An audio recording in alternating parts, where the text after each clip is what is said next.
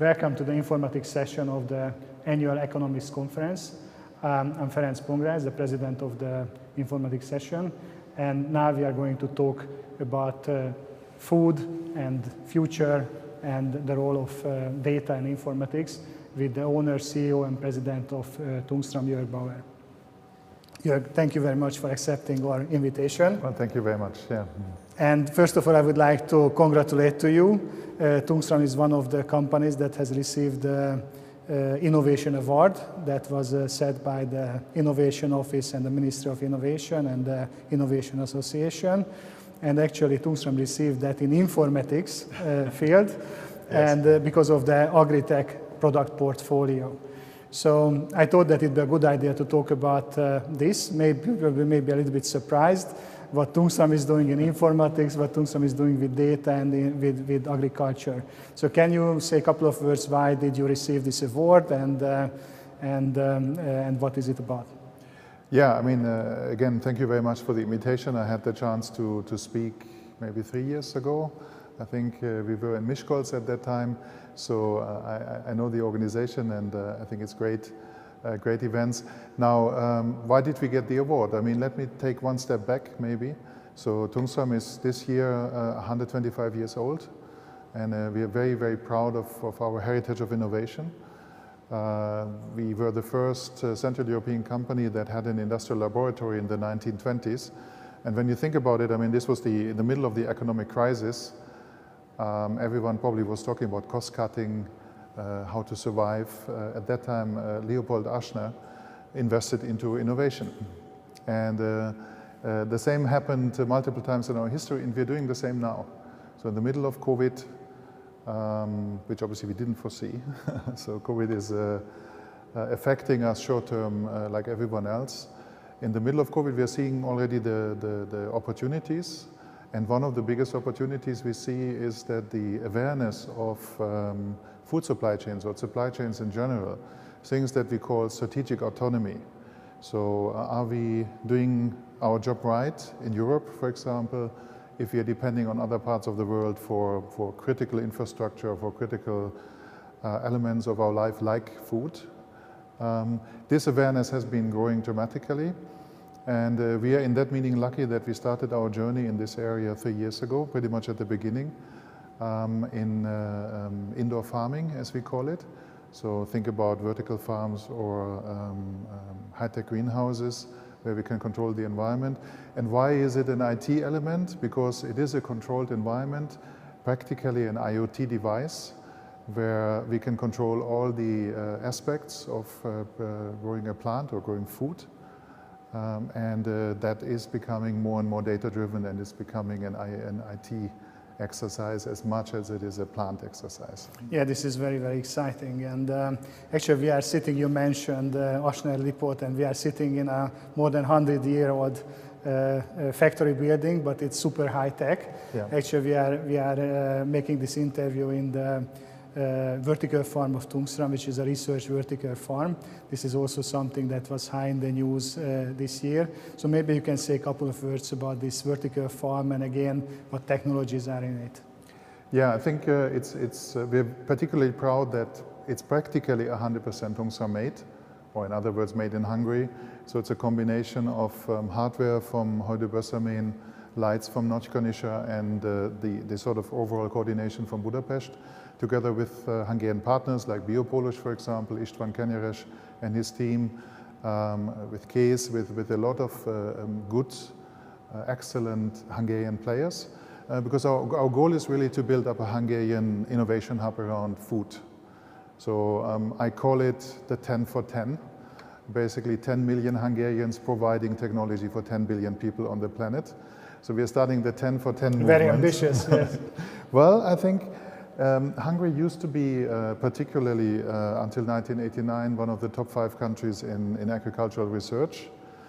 Um, lost a little bit of the edge on that, but a lot of the, the, the, the basics, the foundation of that is still there.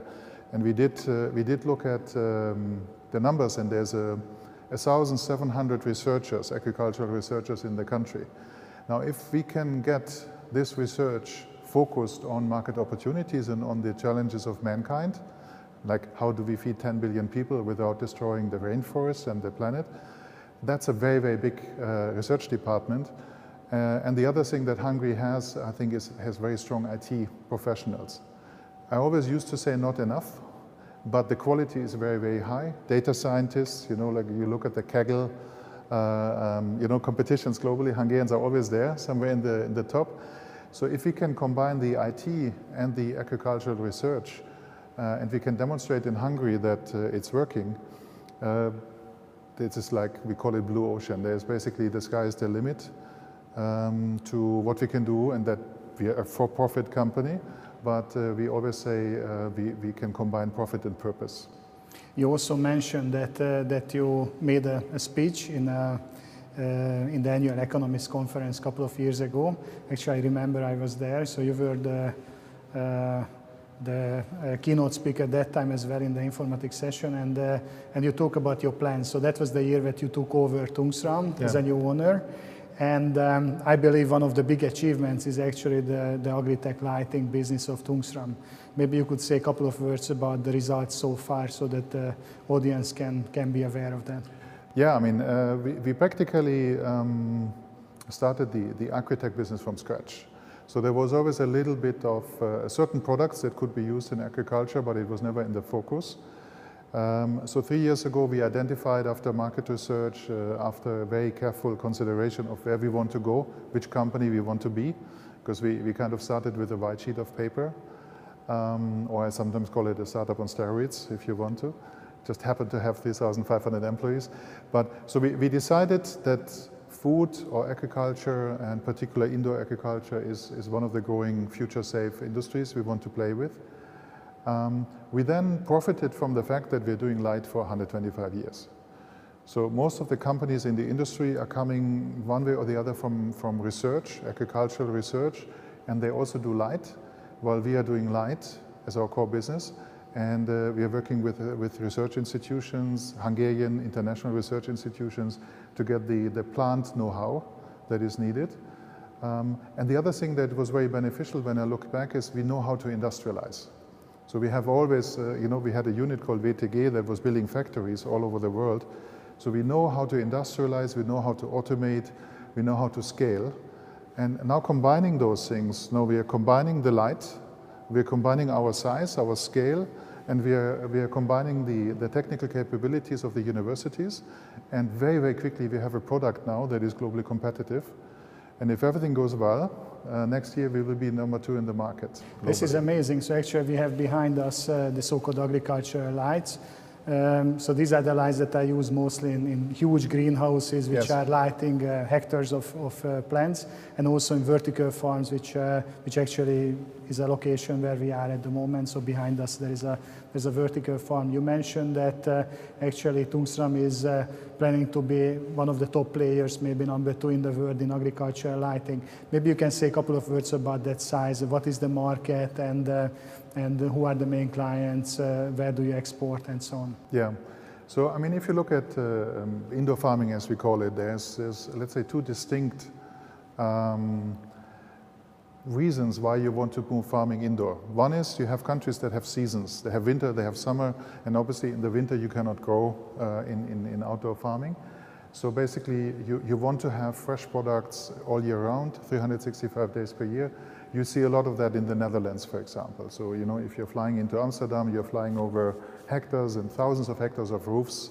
You see flowers, you see uh, uh, vegetables, and, and many other uh, many other crops. Now this is evolving into what we call high-tech greenhouses, where you can control the environment, enrich it, for example, with C O two. Um, you put uh, proper light in it, and you know that's what we are doing. Um, and then basically you're getting better products, you're getting better output, you're expanding the product portfolio.